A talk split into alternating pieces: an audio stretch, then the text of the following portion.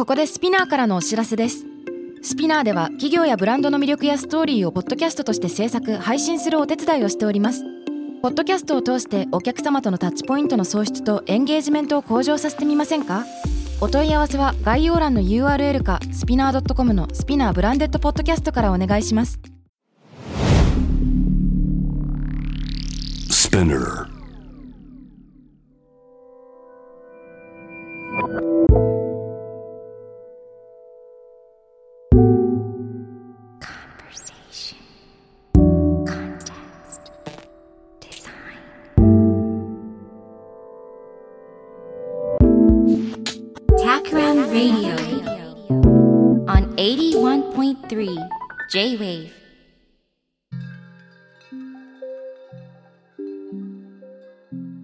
渡辺幸太郎がナビゲートしている 81.3J-Wave Takram Radio 今回のゲストはコントラプンクト創立者コントラプンクトジャパンチェアマンのボー・リンネマンさんですよろしくお願いしますこんばんは Konbanwa. Well good evening ボーさん Good evening. It's super nice to see you again And thanks for inviting me here. I'm Well, really excited about it. Likewise it's been two years that we you know last met Right. Yes And what some years we have Mhm. been experiencing. Yes. Well, tonight we invited uh, Mr. Linnemann from uh, Copenhagen. The last time we met, it was in Copenhagen two years ago, the beginning of pandemic. If we remember correctly, it was February, Mhm. mid-February. Um, from there, we might have seen each other in Tokyo or talked over Zoom. But it maybe it's uh, first time in a while that we have chance to talk Right. especially this formally. Yes. great. Really great to be here again.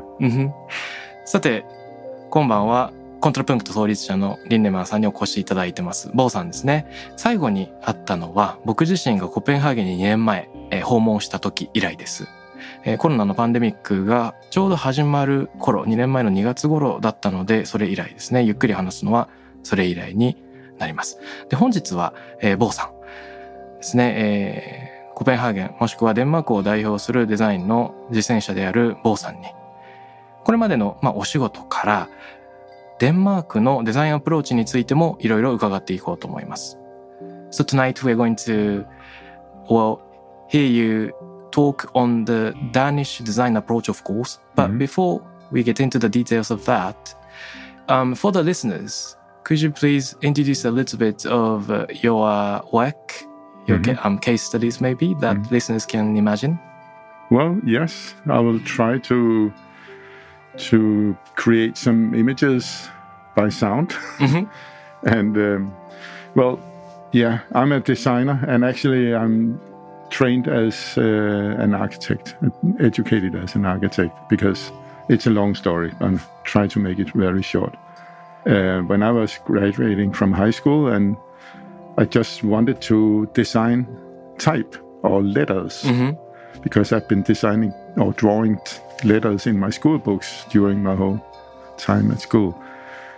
And the only place you could learn how to actually design type at that time was at the architecture school in Copenhagen, at Mm. part of the Royal Academy of Fine Arts. And it's a quite, to me, a very interesting story because why are you teaching type design at an architecture school? That has no really doesn't really make sense. Mm. But to a Danish designer and architect, it actually does, because the Danish architect is a bit different from architects elsewhere Mm. in the way that in Denmark, architects believe they can design everything Mm. you know, not only buildings, but when the architecture school in Copenhagen is a part of the fine art uh, Academy of Fine Art, it means that we in Denmark we regard architecture as being a fine art discipline, Mhm. And in many other countries, architecture is coming from the technical uh, educations or universities, and there it's more about construction. Mhm. But in Denmark, it's more about art Mm. and regarding architecture as an art discipline, which is which is to me really um, crucial, and also the reason why we in Denmark has been able to create or foster world famous architects. You know, if you think about the Sydney Opera, it's a Danish architect. If you think about Ministry of Foreign Affairs in Saudi Arabia, it's a Danish architect. The mm. Parliament in Kuwait, the Triumph Arch in La Défense in Paris is Danish architect. And, and now with uh, Bjarke Ingels, the um, courtyard scraper in Manhattan, is also, you know, Danish architect. So we we are actually able to foster these uh, talents and have been that throughout centuries, actually. And to me, it's obvious that the reason is that we actually have this approach Mhm. To uh, architecture. And coming back to the fact that we believe that we architects can design everything means that you are actually taught to design in all scales from you can say the big landscape planning to urban planning to house building or house design even to interior and furniture cutlery whatever is inside the house tableware kitchenware, furniture, of course, and lastly, but not least, signs that are, you know, applied to buildings. So, and on signs you have letters. So also letters become a part of the whole, you can say, the whole palette. Mm. And so that's why we were taught type design at the architecture school. And, and that was my big wish to learn that. And in order to learn that, i had to pass through a normal architecture education I see. so then after that i could specialize in Uh-huh. designing type Ah. which, which i did and Uh, if I may yeah um, translate for the listeners. 今、えー、坊さんがですね、ご自身の経歴、なぜ今の仕事に、まあ、むす、えー、たどり着いたかということをご説明くださったんですが、今、もちろん坊さんはデザイナーを名乗っているんですが、当初学んだのは建築だったそうです。高校を出た時に文字作りを学びたかった。でも、まあ、なんて言うんでしょうか。教科書の隅に常にいろんなレタリングをして、えー文字を、まあ、描くところからもうずっと文字に興味があったということなんですね。で、それを唯一学べるのはデンマークでは王立芸術大学の建築学部のみで、建築の学部で、まあ、文字を学ぶと聞くと、一見普通の人は意味がわからないと思うかもしれないんですが、実はデンマークの建築は他の土地とちょっと異なる考え方があって、デンマークの建築家は様々なものが作れるというような考え方があるらしいんですね。象徴的なのは芸術の大学の学内に建築学科があるということ。で、他の国ではしばしば工学部の中に建築学科がある。だから、それは技術だと思われがちなんだけれども、芸術の学内であるっていうことがすごく大事なことだったと、坊さんはおっしゃっています。で、今日考えれば、デンマーク出身の建築家というのは世界的に活躍していて、えシドニーのオペラハウスも、中東のある国の外務省の建物も、パリの凱旋門も、まあ、マンハッタンにあるコートヤードの建築も、すべて、まあ、デンマーク人によるもの。で、ここで全部デザインできるというのは何を意味するか。それは街づくりのスケールから家、うん、家具、カトラリーまであらゆるものを含むし、さらにサイン、そしてそのサインを構成する文字までも含んでくる。このパレット全体をデザインできるということが魅力だし、それを学ぶために建築の学部に入るというところがきっかけになっているということでした。So you entered the uh, architecture university college? Right and uh, educated as an architect. Yes, and uh, actually, at that time, this is back in the late 1970s, Mhm. and at that time, um, there was sort of a depression or recession in uh, Denmark and Europe. So it was really impossible to get a job as a young architect. Mm. And um, I didn't really know what to do uh, because I just, you know, graduated from the architecture school and just drifted around until I I just happened to start working on my own with some friends Mhm. who gave me some small jobs I could, you know, just make a living from. And then at a time, I happened to uh, be at a family dinner, and uh, I came to talk to my cousin, Mhm. Who was or is uh, 10 years older than I am, and he was as educated in uh, Basel in Switzerland as a graphic designer. Mhm.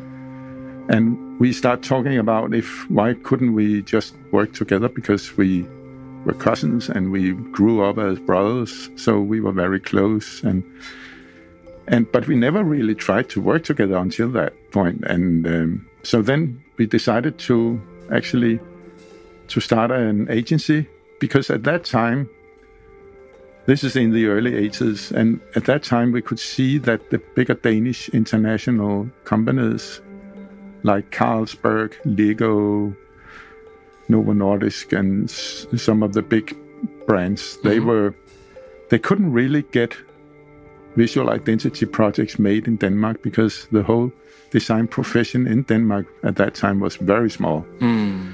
And it was small one-man bands that couldn't really handle bigger assignments. So they all went to London to, uh, you know, ask the bigger uh, UK-based design agencies to do their work. Mm. And we thought that was really a pity. So we wanted to close that gap and actually make a Danish design agency that could serve the bigger international companies. Interesting. And we actually uh, succeeded very fast in doing that because we, um, very early on, we got a job from Lego Mhm. and to design their visual identity. Um, Aha. which was a huge thing for us as being very young, starting up designers. And we worked on that for, I don't know, four years or, Wow. and when it was launched, it was also awarded design, you know, awards. So that was really our jumpstart. Mm.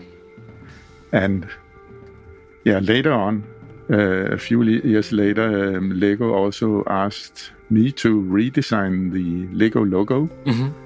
which to me was like, you know, what do you say, the uh, the holy grail, so to speak, because Lego is, as you know, the biggest Danish brand worldwide, or it's a global brand, and you know, to really get the chance to put your mark on a global Yes. brand to me at that time was, uh, you know, outstanding. But Wow. Um, just to clarify, before you were asked to redesign the logo, what was the four-year project that you worked on originally? That was uh, actually to organize the whole visual identity of Lego without changing the logo. Oh, without changing the logo. Okay. But then after that, we realized, or the management realized that it was necessary to to redesign the logo, also to make it more a bit more adult, Mm-hmm.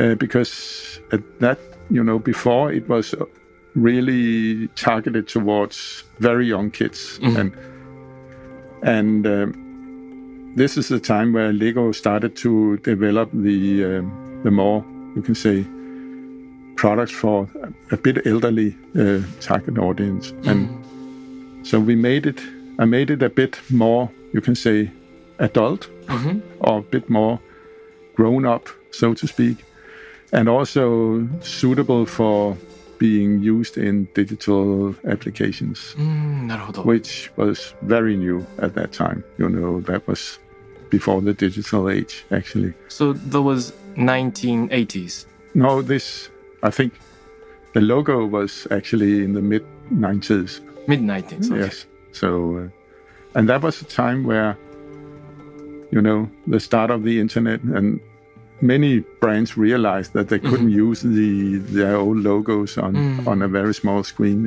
uh, in with bad, you can say, uh, solutions and I see, I see. resolutions, and so. Mm.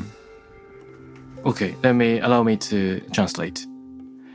そして、えー大学を卒業した後、その時期が1970年代後半だったそうですが、ヨーロッパ全体が経済危機に陥っており、建築家として職を得るということがなかなかできず、ブラブラしていたけれども、まあ、とりあえず友人と小さな仕事を通して食いつなぐということを、坊さんはされていたそうです。で、ある日、家族との食事の場で、いとこの人がですね、まあ、スイスのバーゼルでグラフィックデザインを学んだいとこの人と話をしていて、一緒に働いてしまうかということで事務所を立ち上げたそうなんですね。これが1980年代の前半だそうです。で、当初からデンマークを代表するような企業はあって、カールスバーグとかレゴなんかがあるわけですが、デンマークのデザイン事務所にデザインの仕事を依頼するっていうのはこういう企業はなかなかできなかったらしいんですね。仕事が受けきれない。デンマークにいる、まあ、デザインの実践者はみんな個人で働いていて、まあ、キャパシティが小さかった。よくロンドンのデザイン事務所に依頼を出すということになってしまったそうです。で、これがすごくもったいないことだと、坊さんといいとこは思って、事務所を立ち上げて、こういうような仕事を取れるようにしようと。仕事を始めたところ、まあ、実際にレゴから仕事のオファーが来たそうなんですね。でこのロゴ以外のビジュアルアイデンティティを作るお仕事だったそうで、若いデザイナーとしてはすごく大規模でやりがいがあるもの。で4年間取り組んで実際に賞を受賞するような栄誉もあったそうですが、それが事務所としてのジャンプスタートになったそうです。で、その後、ついにえレゴからロゴそのものをリデザインするような依頼ももらえて、この以前不可侵だと思っていたグローバルブランドのロゴに自ら触れられる、やりがいのある仕事だったと。まあ、当初は子供向けのに見えるロゴだったものをより年上の顧客にもより成熟した人にも、まあ、馴染みやすいようなデザインに改善する。また90年代の半ばだったそうでインターネットの黎明期でもあったのでデジタルにも適用できるような、まあ、ロゴ小さなスクリーンで、まあ、印刷とは同じ条件ができないわけですから解像度が低くてそれをどういうふうに調整するかというようなチャレンジがあったそうです。あの、レゴという誰もが知っているロゴ。これ普段目にすることもあると思うんですが、それがね、今目の前にいるこの坊さんの手になるものだということを知って、えっ、ー、と、そうなんだと思ってる方もいるかもしれません。他にもみんなが知ってる事例で何かボーさんが手掛けたものがあるか、えー、聞いてみましょう。So, I think a lot of listeners are excited to learn that Bosan actually designed the world famous Lego logo. And uh, I'd like to ask you if there are anything else that the Japanese listeners uh, know the logos themselves, but actually not aware that you designed, maybe, if you've got any examples other examples. Well, I've been designing quite a few logos during the time, but I mean, most of them are, you can say, Danish or European brands that mm-hmm. might not be well known here in Japan. Mm-hmm. But also, we have been now working here in Japan for more than 20 years mm-hmm. now and have actually been working with some of the big Japanese brands also. And if I could mention some of the logos that people might know here or be aware of, could be the uh, the jewel brand Tasaki, mm-hmm. which we redesigned totally about 10 years ago. Okay. And um, also, we have been designing the or redesigning the logo for Mitsubishi Motors um, some years ago, also. Not the big change, but still, you know, and that's actually normally the way you handle bigger brands is not to renew it completely, but to redesign, to build on something that people already can refer to. And that was also the case with the Lego logo that we don't change it completely, but we, you can say, we develop it f- for, you know, being current and being contemporary. Mm. Um, those brands who actually do that regularly, they can actually maintain a logo, you know, over maybe a hundred years. If you think about the Carlsberg logo, mm-hmm. is actually designed more than 100 years ago, actually 120 years ago mm. now. And just having it slightly updated regularly means that it can actually keep its, you can say, relevance and keep its edge in any time, you know. I see. And that's, I believe, is a big one of the big secrets about building global brands that you actually you can develop it, you know, over mm. time.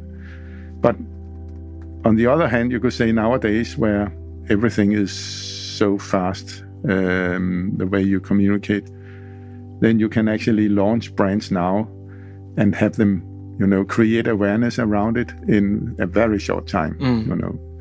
So we now we experience new brands popping up, you know, that we are not aware of that everyone knows uh, in a very short time. And that was really impossible before the internet, you mm. know, because then to create awareness around a brand was really complicated at that time. Mm. I so, see, I see. So it's a completely different game now nowadays, you can say. なるほど、なるほど。そして、えー、僕から聞いてみたのは、これまで作ってきたロゴの中に、もしその日本人の人も知っている事例があれば他にも教えてもらえませんかと聞いてみたんですが、これまでまあたくさんのロゴを作ってきて、多くのものはヨーロッパのブランドだけれども、もう20年ほど日本でビジネスを展開していて、いくつかおそらくリスナーの方が知ってるのもありますよと。例えば、真珠宝石のブランド田崎のロゴは10年ほど前に手掛けて、えそして三菱モーターズもですね、これは大きなロゴ改変ではないけれども、えー、改善していますと。で、大きなブランドの場合というのは、こういうふうに完全に作り変えるわけではなくて、えー、人々がすでに知っているものの基盤の上に微調整していく、まあその積み重ねていくという考え方があると教えてくれました。で、レゴの場合も同様で、以前の蓄積の上に現代性を付与していくっていうアプローチをとっている。このようにロゴっていうのはメンテナンスをしていくもので、例えばカールズバーグも最初のロゴは120年前に作られていて、その以来少しずつ更新、改良されてきているわけですね。どの時代でも新しく見えるようになっていると。これはもしかしたらそのグローバルブランドの大きな秘密なのかもしれないですね、とおっしゃっています。もちろん、現代では新しいブランドを立ち上げるとき、非常に短期間で認知を得ることもできるわけですけれども、インターネット以前は全く不可能だったことであって、認知を獲得するというのが全く違うゲームに今進化しているというのを感じさせられますというふうに、坊さんはおっしゃっています。さて、今日ですね、ボさんからは、そのデンマークのデザインアプローチについても教えてくださるということだったんで、このあたりもさらに聞いてみたいと思います。Well, thank you very much for your past project. I think a lot of listeners ringed the bell. And today, uh, I believe that you are going to talk on the Danish design approach for us as well. And if you'd like to elaborate on that too. Mm-hmm. So some keywords you mentioned earlier was the human mindset, the Danish modernism, etc. Under what context did you want to expand from here? Mm.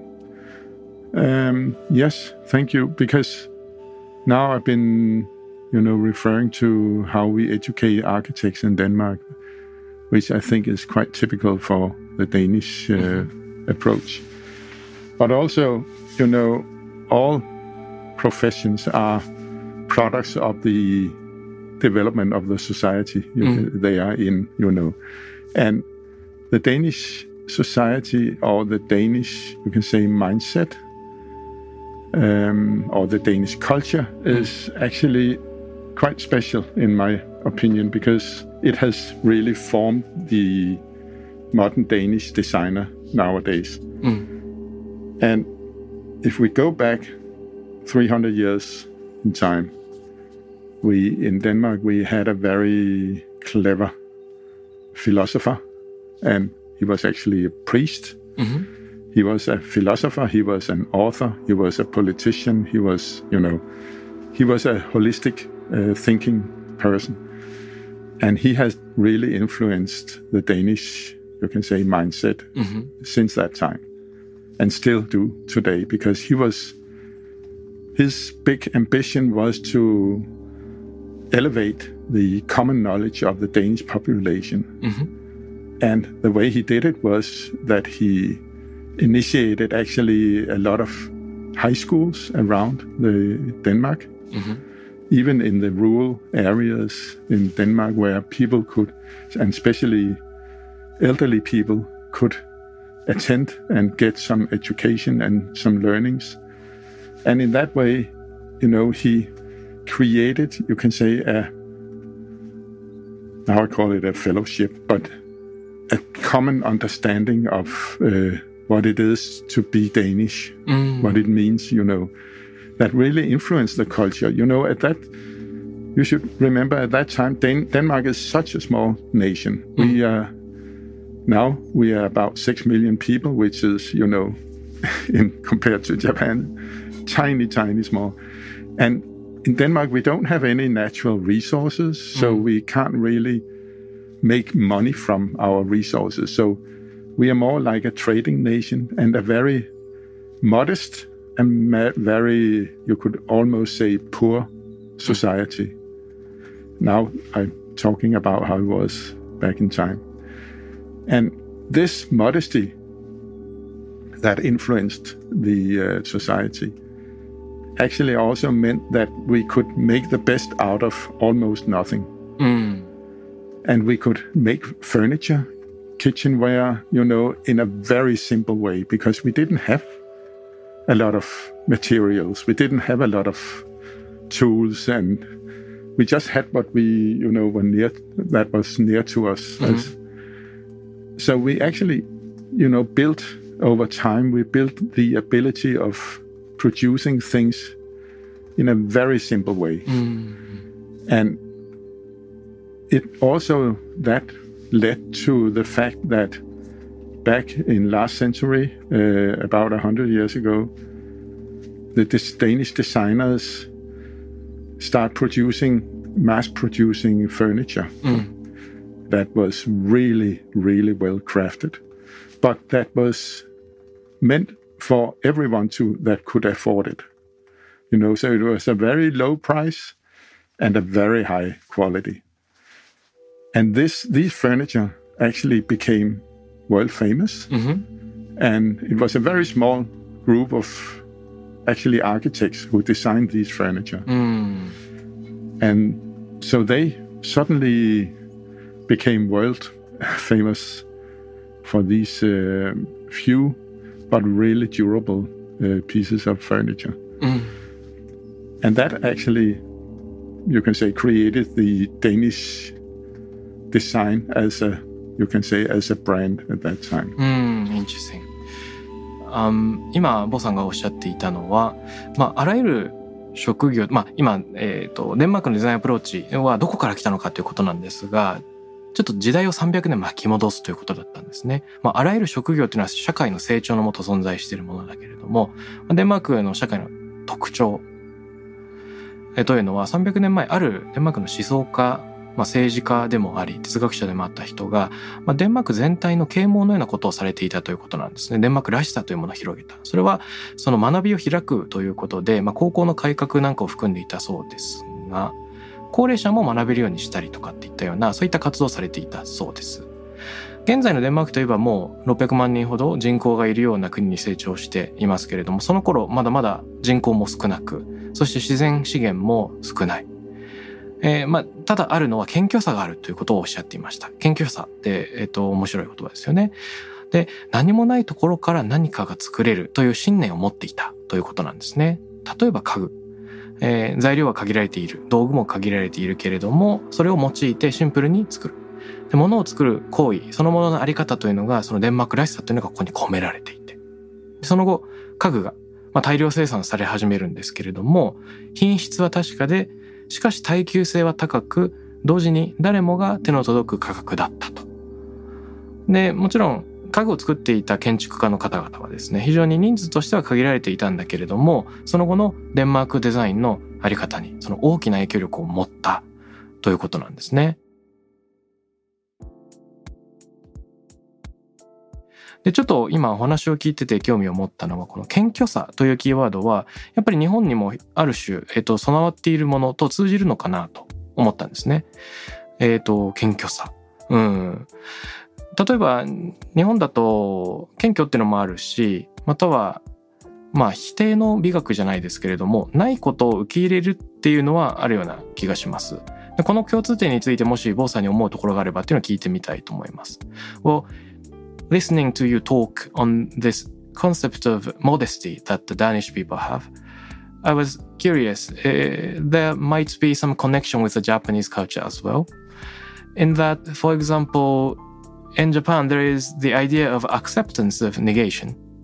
For example, in Japan, the Japanese culture is we respect autumn more than spring and summer. And we find different emotions in the aftermath of the festivals, not the festivals themselves. Mhm. This, you know, quiet scenery where people have already left. You see? So it can be described as an aesthetic that accepts negativity and finds value in it. Almost the concept connects to the concept of wabi sabi, or even modernism in terms of simplicity. Kintsugi, the gold-plated work, you know, even when a ceramic bowl is broken, we use gold to put them together and use again. Uh, there is a sense of negativity and modesty in the Japanese culture, which might be connected with what you've just explained. Have you got any thoughts around here? Oh, very much. And this is something that has really occupied me since the first time I got here to Japan. I visited Japan Mm-hmm. More than 20 years ago. And I actually think, I mean, this is my private theory that why does the Danish design approach resonate in Japan and opposite? Mm. And why do we actually feel that we have a common language Mhm. between the two cultures? I think this is really uh, fascinating to think about. You know, how how does that come? Because we're so you can say far from each other uh, Mm. physically. But I think, and this is my private, as I say, my private idea that if you think about the Danish, if I have allow me to go back to the Danish modernism Mm-hmm. that was really emerging in the middle of the last century. This way of, you know, designing things at that time were very much inspired by the Bauhaus, you Mhm. know, but coming from Germany in the early 20s up to Denmark. And you know, the Bauhaus is based on the basic geometrical uh, figures like the square and the circle. Mhm. And it was a very strict and rigid style, so to speak. And when that met the Danish humanism, Mm-hmm. we took in the Bauhaus into Denmark in our thinking, but we actually we added a human touch to it. Mm. So we made it a bit softer and we made it a bit more human. And actually, I think, you know, if you go back to the early years of Bauhaus, the, Mhm. The early Bauhaus masters like Gropius and Mies van der Rohe and these guys, they were really inspired by the Japanese architecture. That Mm. this is, you know, in the early 19th century, and they, at that time, they sort of discovered the Japanese traditional architecture.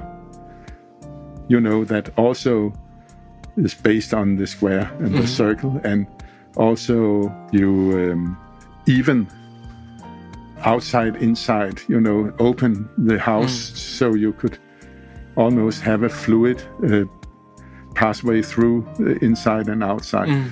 And all these ideas they took into them. And if you look at the Barcelona pavilion from 1980, Oh, I'm a big 18. fan. Yes. the Barcelona pavilion, you can easily recognize the traditional Japanese influence. Mm. And I think, you know, now that it came to Denmark and we sort of soften it up, I actually believe that you in Japan can actually resonate with that way of designing things because that's actually what you have always been doing in Japan, in my opinion. Interesting, interesting. So that I think that's really uh, the circle closes, you know, in that way. hmm And um, I also think that's the reason why we as Danish designers actually can work here in Japan Mhm. and and can actually do something that the Japanese society also needs. So we can add to something to the Japanese um, rich culture. And, you know, for me, it has been really scary almost because coming as a designer to Japan, that, mm.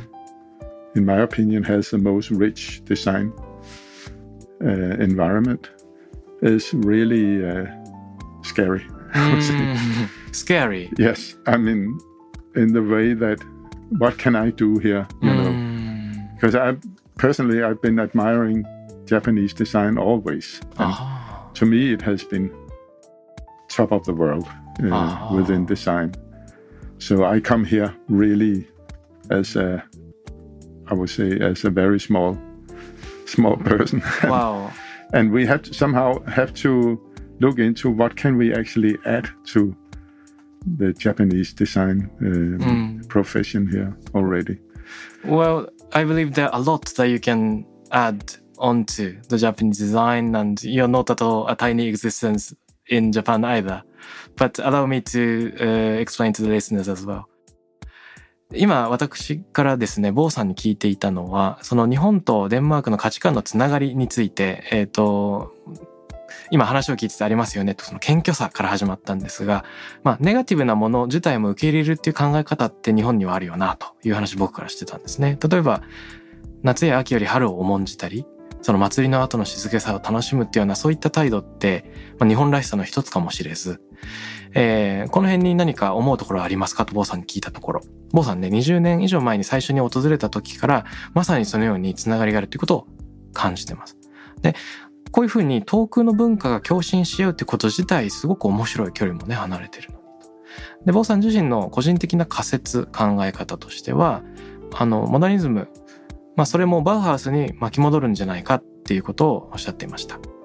まあ例えばバウハウスの木は、基本的な幾何学、円とか正方形というものを元にデザインを構築していく、いわば強固なものですけれども、そこにデンマークの人文主義が出会うと、人間の手触り感とか優しさが加わっていく。これがすごく面白い。でまた、バウハウスのその黎明期にいたグロピウスとかミースといった人たちは実際に日本の建築からも多くを学んでいるというふうに思うと。例えば日本も建築で円とか正方形多用してるし、外部と内部を区別しすぎない縁側的な建築のあり方も、例えばミースのバルセロナパビリオンを見てもそこに日本の影響を見て取ることはたやすいと。だからいろんな目線が共通しているんじゃないかと。だからまあデンマークと日本というのの共振、いろんなとこにある。で、坊さん自身はですね、日本に来ることは芳醇なデザインに触れることで怖くもあるとおっしゃるんですね。で、なんで怖いんですかと聞いたら。まあ、こういう今までずっと尊敬してきたデザインの地で自分が小さな存在である自分が一体何ができるだろう。っていうことを、まあ、あのおっしゃっていてこれ自体すごくねあの謙虚なことだと思いましてその姿勢自体がすごくかっこいいなと。なんか学び続ける姿勢というのを感じてすごくかっこいいなと思うんですけれどもこれ実は僕自身がですね2年前にあの坊さんと夜コペンハーゲンでご飯食べた時にも同じように感じました。僕がお茶の話を、えー、した時もあのそれをすごく興味深く聞いてくださってあ学ぶ姿勢を常に忘れない方なんだなと思ってその柔らかい姿勢謙虚さというのにやっぱり感動したという記憶があります。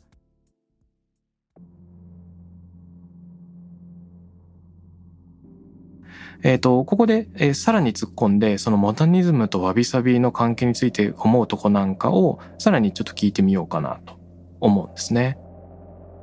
So I, I was just explaining not only your thoughts around the, the roots of Bauhaus connected with the Japanese um, aesthetics, but also this modest aspect that you have in yourself, which is super, well, I respect your modest approach to design and Japanese culture as well, which I also felt two years ago back in Copenhagen when we had chance to have dinner together. I was talking a little bit about tea ceremony that I've been learning, mm-hmm. and you were you looked very excited and curious uh, of what I was trying to explain, and that attitude that you had looked to me as very you know modest despite your experience mm-hmm. and uh, well design career. So I felt modest on my side as well. you know, having a chance to be able to have co- such conversation with you and communication. And uh, on top of it, if I may ask you some more, Mhm.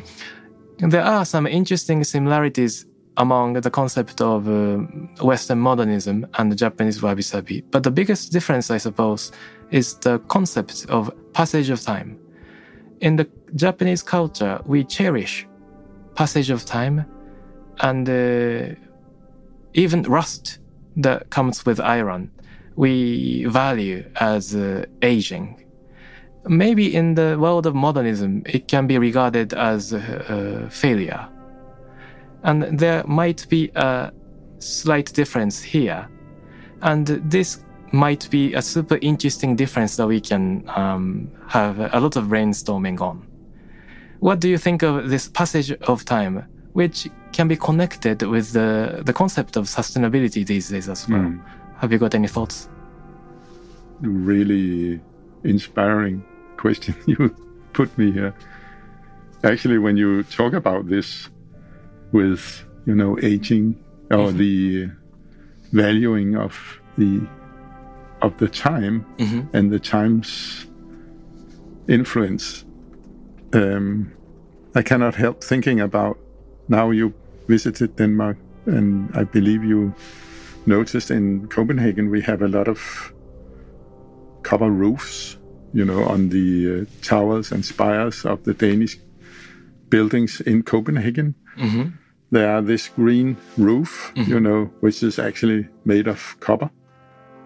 And we, I think this is the same you are talking about, Aha. that we really praise the green roof, you know. And this, the green roofs have been sort of the the trademark of Copenhagen. Mm. And these roofs are made by copper. And in the beginning, they are brown. And it's only after, I believe, 50 or maybe 100 years, they start becoming green. Mm. Because they, it's the, what do you say in English, patina? The patina that makes it green. Mm-hmm. The oxidization, maybe? Yes. Yeah. And Rust. Yeah, and only that there you can actually see the value of of the material. Mm. And I think it's it's the same you are referring to when you talk about the rust and Mhm. the praising of the age, aging. So that's really a strong uh, relationship we have in the two. And also, you know, now talking about sustainability, Mhm. that you know occupies everything we do nowadays. Mm. You know, and everything we we try to learn, and you know, is about how can we make the world survive, and how can we actually create a society that has this sustainability approach. Mm. It's funny because, in my view, you can say, what has sustainability to do with graphic design, which is my profession? Mm. in my way of working, I have always been focusing on creating something that can last over time. Mm-hmm. Because, you know, sometimes, or most often, our clients, they invest a lot of money in us doing the work for them. Mm-hmm. And without knowing what they will get, because they invest in the belief that I or we can actually solve some of their problems. Mm-hmm. And the best way I think we can make this investment profitable is by making something that can last over time. Mm. Because the shorter it is, the more faster it's, you know, it's, Forgotten. yes, consumed. it's forgotten and thrown out and Mm. disposed. And so if we can actually make things last, and this has always been my big ambition to, or I would say my success criteria, that we actually can still see the things we did 25 years ago Mm. that still is out there, you know. I think to me that is actually sustainability within graphic design. Mm. and I value that very much. And that's also what I experience here in Japan. That you, uh, once you have something, you stick to it and Mm. you believe in it. You know, where in many other places, in you experience the opposite. That it's constantly new, and we have to introduce new things constantly. And I think this mindset is really, I hope and I believe it's being taken over by the idea of believing in the things as they are. You mm-hmm. know, yeah, that's really what I I think a lot about this because it's becomes more and more crucial that mm-hmm. we as designers can actually. I mean, now I talk about graphic design, but if you if you are within product or industrial design or architecture or whatever, it becomes even more important Mm. than in graphic design. But that you can actually make things that can stand the test of time. Yes. Very interesting. Um, 今、えー、坊さんが言ってくれたのは、この時間経過について考えるのすごく面白いですね、と。で、時間経過の中でエイジングするように価値が増していくというので思い返すのは、コペンハーゲンの街を見ると建物が、まあ、銅製の屋根瓦でできていると。これが緑色だそうなんですね。で緑こそが今やコペンハーゲンのシンボルにもなっているけれども、もともと最初は茶色だった。でこれが、まあ、錆びる中で酸化する中で次第に緑色に変化してくる。この次第に変化してきて、それ自体がアイデンティティになるというのは、例のその日本の美意識とつながるんじゃないかということ。そして、サステナビリティという言葉が出てきたけれども、そのつながりで言うと、もはや今我々のそのやることなすこと、あらゆる仕事の全てを支配しているのが、この考え方で、常に学び続けなければならない。より多くの世界の命をつないでいくには、社会を延命させていくには、ということを考えると、漏らしてはいけない考え方で。で、自分に当てはめて考えるとどうか。グラフィックデザインとサステナビリティの関係は。で、彼がおっしゃったのは、私の仕事では時代のその風雪に耐えるものを作り続けたいということなんですね。つまり、仕事するとき顧客は仕事に大きな投資をしてくれていて、しかもまだ結果がわからないものにお金を払ってくれる決断をしてくれるわけだから。えーそこにはきっと我々が抱えている問題を解決してくれるだろうという信念みたいなものがあるわけですよね。それへの恩返しというのは、やっぱり長期間使えるデザインを作ることに他ならないというふうに、えーおっしゃっています。で、今現代の時間の時代の中でね、さらに大事になってきている考え方だというふうに、えー言っていて、これはグラフィックだけでなくとも、プロダクトでもより大事になっているということを、えーおっしゃっていました。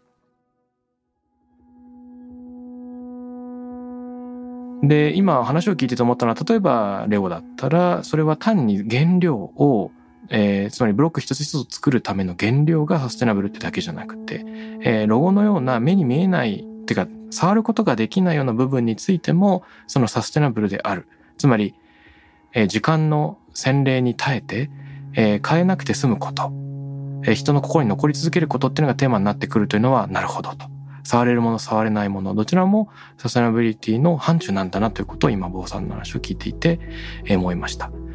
So, um, related to what you've just told us, um, it's super interesting how you mentioned about this intangible aspect of sustainability, not only the materialistic aspect.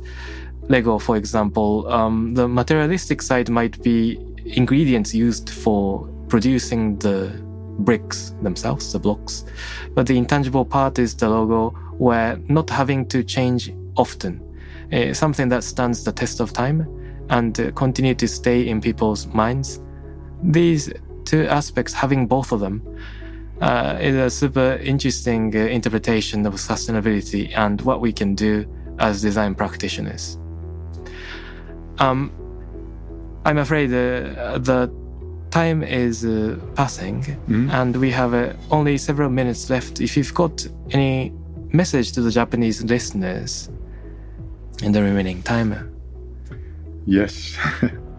well, first of all, I would like just to allow me to just continue on the talk about sustainability Of because course. I think as being a designer, I think we really have a main role to play here because now I'm talking about uh, producing things that can stand the test of time. But what I think is so fascinating these years is that the fact that designers are expanding the reach of our profession in terms of not only designing things and products, but mm. also designing ideas. Mm. And now we can, you know, as designers, really influence the uh, global development by creating ideas how to make the planet survive. You mm. know, and that in that, I mean, aspect, I think design suddenly becomes much much bigger mm. and becomes maybe one of the most important professions at all. And I can't help thinking that what a great, is I mean, development that is for our profession, and hopefully also for the world. Mm-hmm. And if I should end up with giving some uh, ideas to consider, now we've been talking about the um, the Japanese design philosophy, mm-hmm. and to me, that's an endless, you can say, source of inspiration. And I only have my very, you can say, personal and very maybe simple ideas of what Japanese design is mm. about. Mm. And you have also mentioned some of your views on that in our talk here that I really find, to me, new and also so fascinating. So I would like everyone to consider here how can we not being Japanese people, how can we learn about the Japanese design? What is actually, if you could coin the Japanese design philosophy? I know that's impossible because it's so, it's so big and it's so you can say uh, overwhelming. But still, I would love to learn more about that. And the best way I can do that is maybe asking your listeners to come up with some ideas and thoughts about what Japanese design is about. Ah, super interesting. Yes. That's a way for me to learn, at least. And yeah. then I would, I mean, it, I really admire your humble attitude of always loving to learn and being always excited to absorb new thoughts. 今おっしゃってくれたのは、まずそのサステナビリティについて最後付け加えたい。とにかくデザイナーの責任は大きいということですね。デザイナーの仕事の役割というのは常に広がってきていて、今や物だけでなく、アイデアをも作る仕事になっている。で、影響力が広がっていて、まあ、世界が開発を続ける中で、この星がいかに生き残れるかという範疇をも、まあ、デザイナーの仕事の中に含まれてきている。で、責任は重いけれども、やりがいがあるという点で、この職種にさらに興奮してきてるんですよということを語ってくれました。さらに日本のデザインについて言うならというところで、えー、私が述べられるのはあくまで個人的な見解だけれども、このやっぱり日本の美意識に常に魅了されていて、このトークの中でも、あの、すでに新しい学びを得られているような気がしているので、えー、このどのように学べるか、日本の価値観をというのを常に考えていて、だからこそ、リスナーの方にも聞いてみたいというふうにおっしゃるんですね。えー、今おっしゃったのは、その日本のデザインを規定するもの、定義するものっていうのは何なのか、皆さんの考えを教えてくれませんかと。リスナーの皆さんからむしろ学びたいという非常に謙虚な発言をしてくださいました。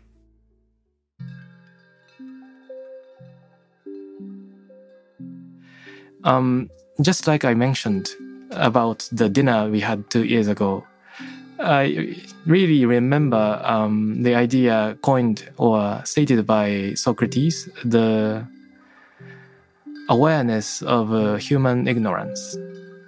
You know, knowing that you do not know, uh, believing that there are things that out in the world, something you still not understand.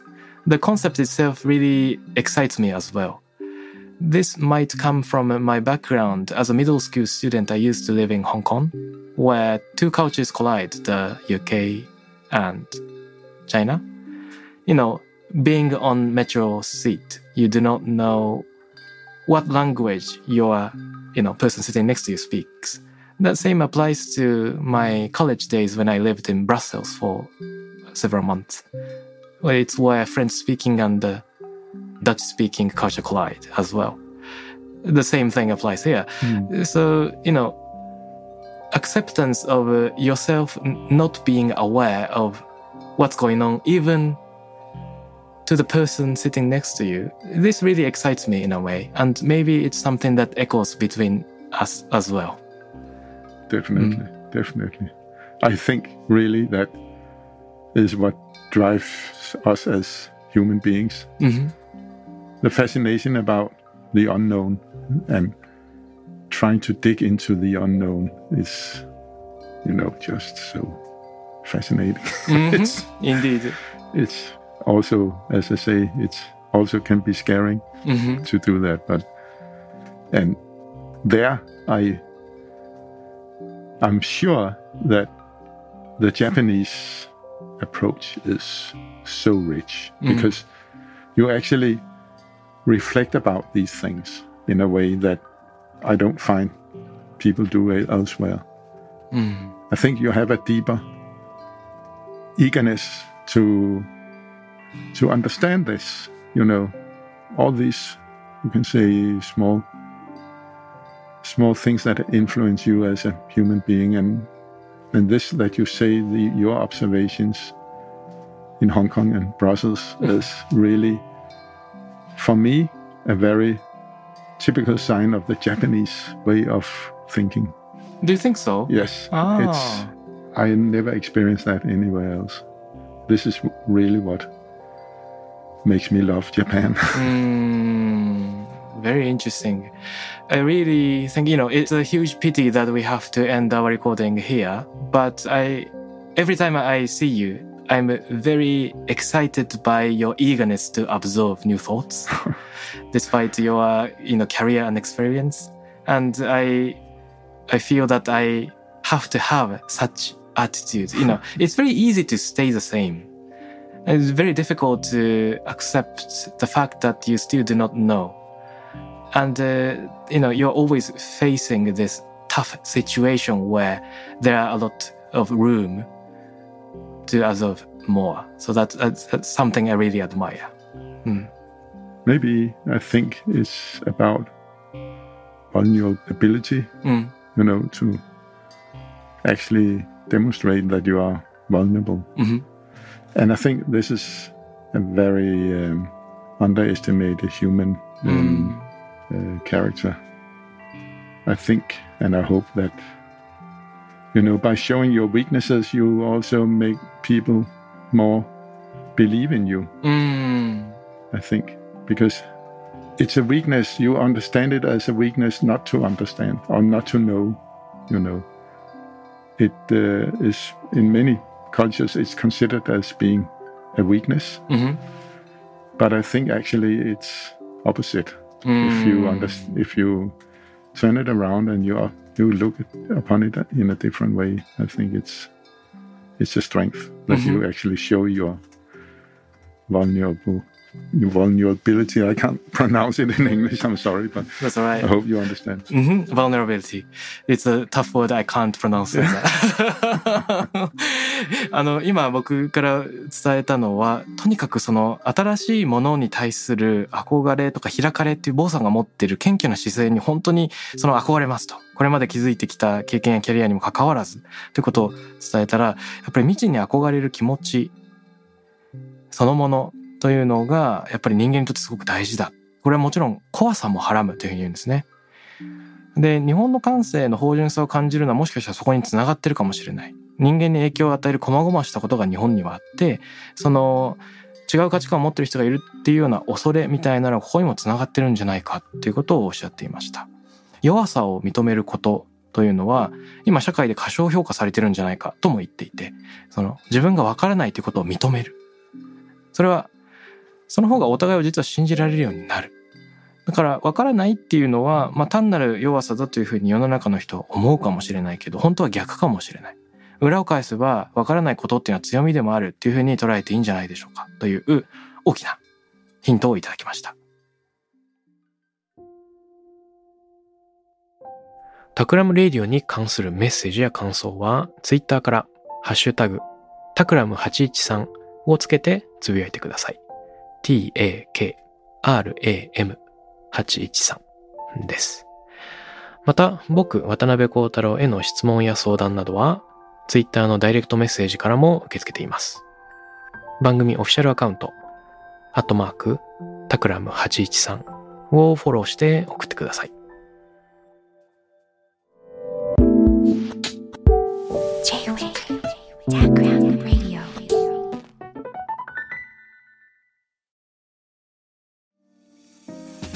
ここでスピナーからのお知らせです。現在さまざまな企業のブランデッドポッドキャストを制作しているスピナーでは自社開発したポッドキャスト管理システムソニックボールを用いたオリジナルのアンケートを実施しています。リスナーの属性データを可視化することで御社のニーズに合わせたコンテンツ制作が可能になります。スピナーホームページ内のコンタクトよりまずはお問い合わせください。